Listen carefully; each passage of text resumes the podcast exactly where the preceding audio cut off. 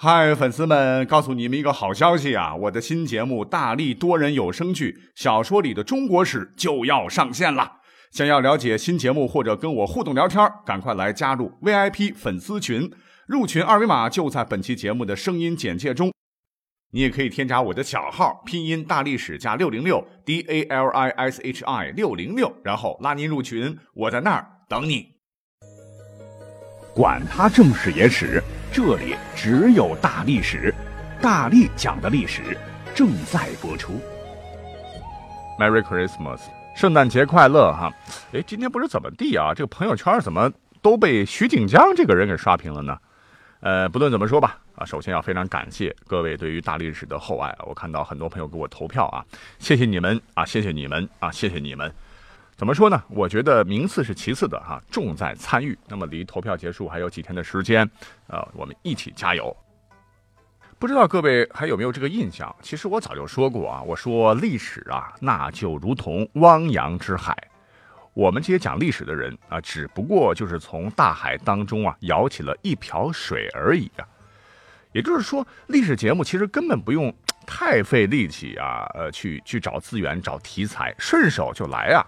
因为历史，我认为就是讲故事嘛，啊，比方说大家伙儿啊，从小到大，呃，在生活当中经常会用到的，由咱们的老祖先一辈辈传给咱们的那三万多个成语啊，要知道，呃，我们日常朗朗上口、绝口都离不开的这个成语很多很多呢，那都是历史故事或者是精彩的历史典故，而且这些故事都很经典。如果把它们拿来哈来做历史的话啊，单讲历史成语故事的话，我觉得都可以讲上 N 年呢啊。那说到这儿啊，有一个问题想问一下大家伙了。你说哈，对于一个人来说，这一生当中啊，能获得的最高成就是什么呢？有人可能会说了啊，老婆孩子热炕头就好啊。呃，有人也觉得，要是能够呃得到各种各样的荣誉称号，那是最好的，最好是诺贝尔那种的，那绝对是特别棒的事儿。啊，有人也就觉得，呃，应该多赚钱，然后周游世界，那才是人生嘛，反正是不一而足。不过呢，照我这个喜欢历史的人来说啊，最大的成就就莫过于能够有一天是名垂千古，为后人所知晓。除了一些史书吧，我刚刚讲到的这个成语，就是从古至今传承下来的文化瑰宝。如果一个人能和成语有关系，那一定会被口口相传，被一代代人深深铭记。其实这样的历史人物有很多了，比方说吴起、赵括、蔺相如、廉颇、刘备、诸葛亮等等等等。那您看这么多的历史人物啊，请您来猜猜看，谁最牛啊？跟他的成语历史上最多。说到这儿，很多朋友可能会说。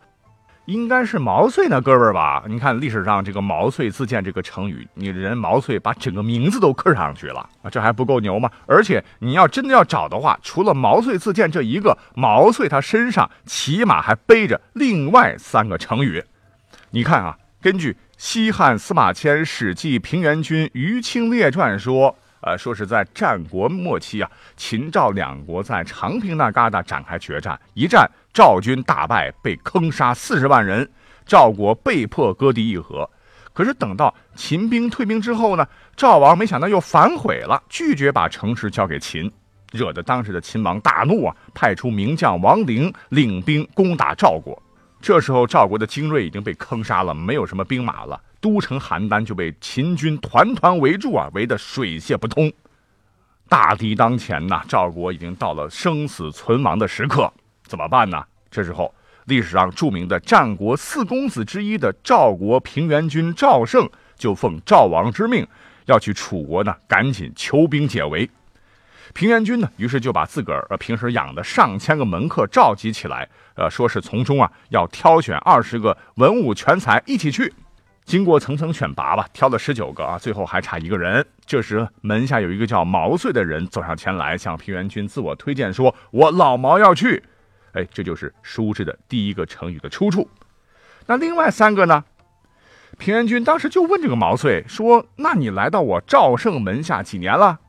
毛遂说：“来三年了。”平原君听罢就说：“都三年了，那贤能的人处在世界上，就好比锥子，很尖锐那个锥子啊，处在一个囊中，他的尖梢立即就要刺破囊，显现出来。”那现在处在我赵胜门下的已经三年的你，啊，左左右的人都没有对你有称道的，我赵胜也没有听到任何的赞誉，这就是因为先生没有什么才能的缘故啊，所以先生不能一道前往，你留下吧。那看到平原君脑袋摇得像个拨浪鼓啊，毛遂当时急了啊，大声说：“我不过今天才请求进到囊中罢了，如果我早就处在囊中的话。”就会像锥子那样，整个锋芒都会露出来，不仅是尖梢露出来而已呀。平原君一听，哎呦，这口条真不错呀，就同意了毛遂一道前往。这便是我们一直拿来用，却不知道出自何处的脱颖而出。到了楚国，楚王当时还是挺牛叉哄哄的，就任凭平原君说的是口吐白沫啊，这个楚王就是不愿意出兵。啊，毛遂出发前。不是对平原君夸下海口吗？说这个小 case 了啊，我探囊取物般就就能处理，好吧？那我不行，你来。结果毛遂一上前，当面呛楚王说：“出兵的事儿，非利即害，非害即利，简单又明白，为何一而不决呢？你个老东西！”这个楚王听罢气炸了：“你是何人？竟敢说寡人呐？”喝道：“下去啊！我和你主人说话，你算啥东西？”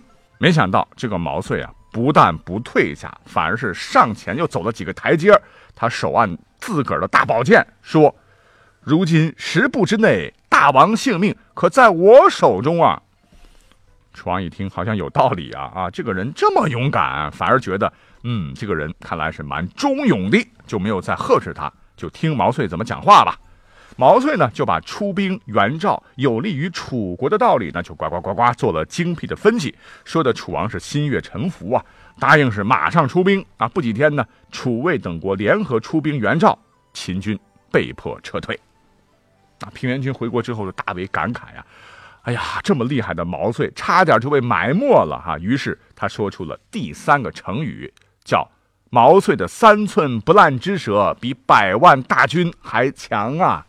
这便是六字成语“三寸不烂之舌”的由来。很多人认为这是诸葛亮的啊，跟他没关系。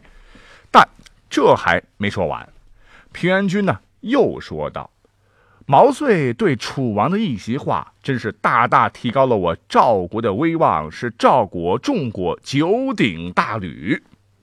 九鼎大吕是个钟的名字，呃，与鼎呢同为古代国家的宝器了。至此，一言九鼎这个成语横空出世了。”你看啊，毛遂一个人就创造了一个跟他名字有关的成语啊，这已经很牛了。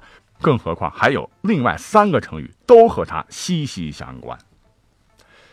可是我们再回到起先的那个问题，你真的以为毛遂是历史上成语最多的那位牛人吗？哎，对不起，您又错了。因为经过认真统计啊，有一个人身上的这个成语典故竟然多达二十五个。那这个人呢，便是秦末汉初用兵如神的一代名将韩信啊，这也是我们的老熟人了。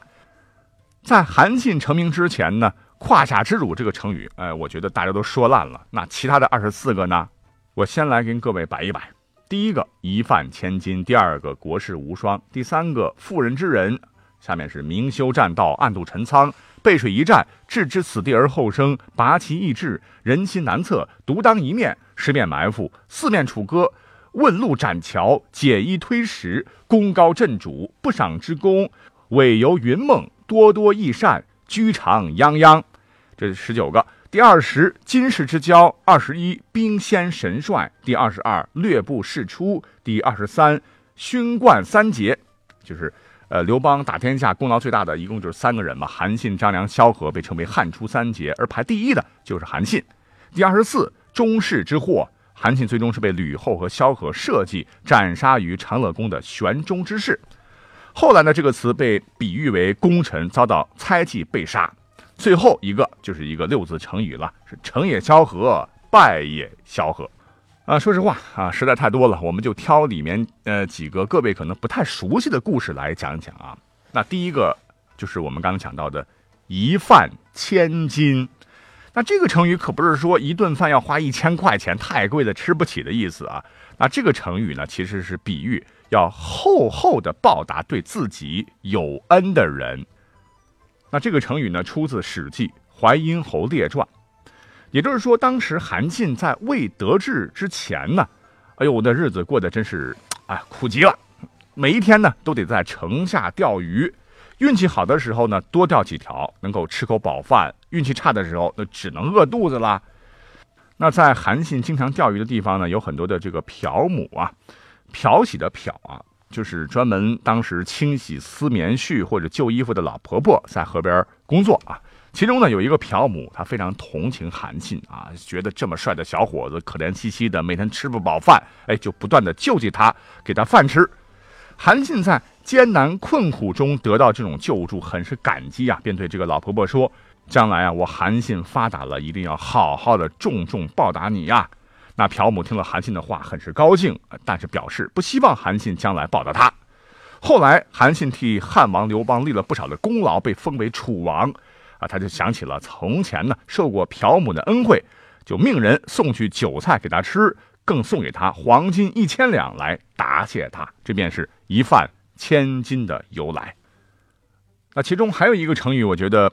这个故事也很精彩，必须要讲啊！这个成语叫做“拔旗易帜”。这个故事是怎么回事？说是在公元前的二百零八年呢，已经发达的韩信呢，就曾经率领精锐汉军攻打赵国。当时两方准备决战，可是韩信的部队开赴战场，必须呢要通过一道极狭窄的山口，叫做井陉口。这个地方呢，在今天的河北。你这一听这名字，井陉口啊。跟井口般狭窄，那地势肯定险要，易守难攻了。当时赵国的有一位谋士叫做李左军，对赵军主将成安军陈馀就说：“说韩信军一连胜仗，锐不可当。但是人是铁，饭是钢啊，他们都得吃饭。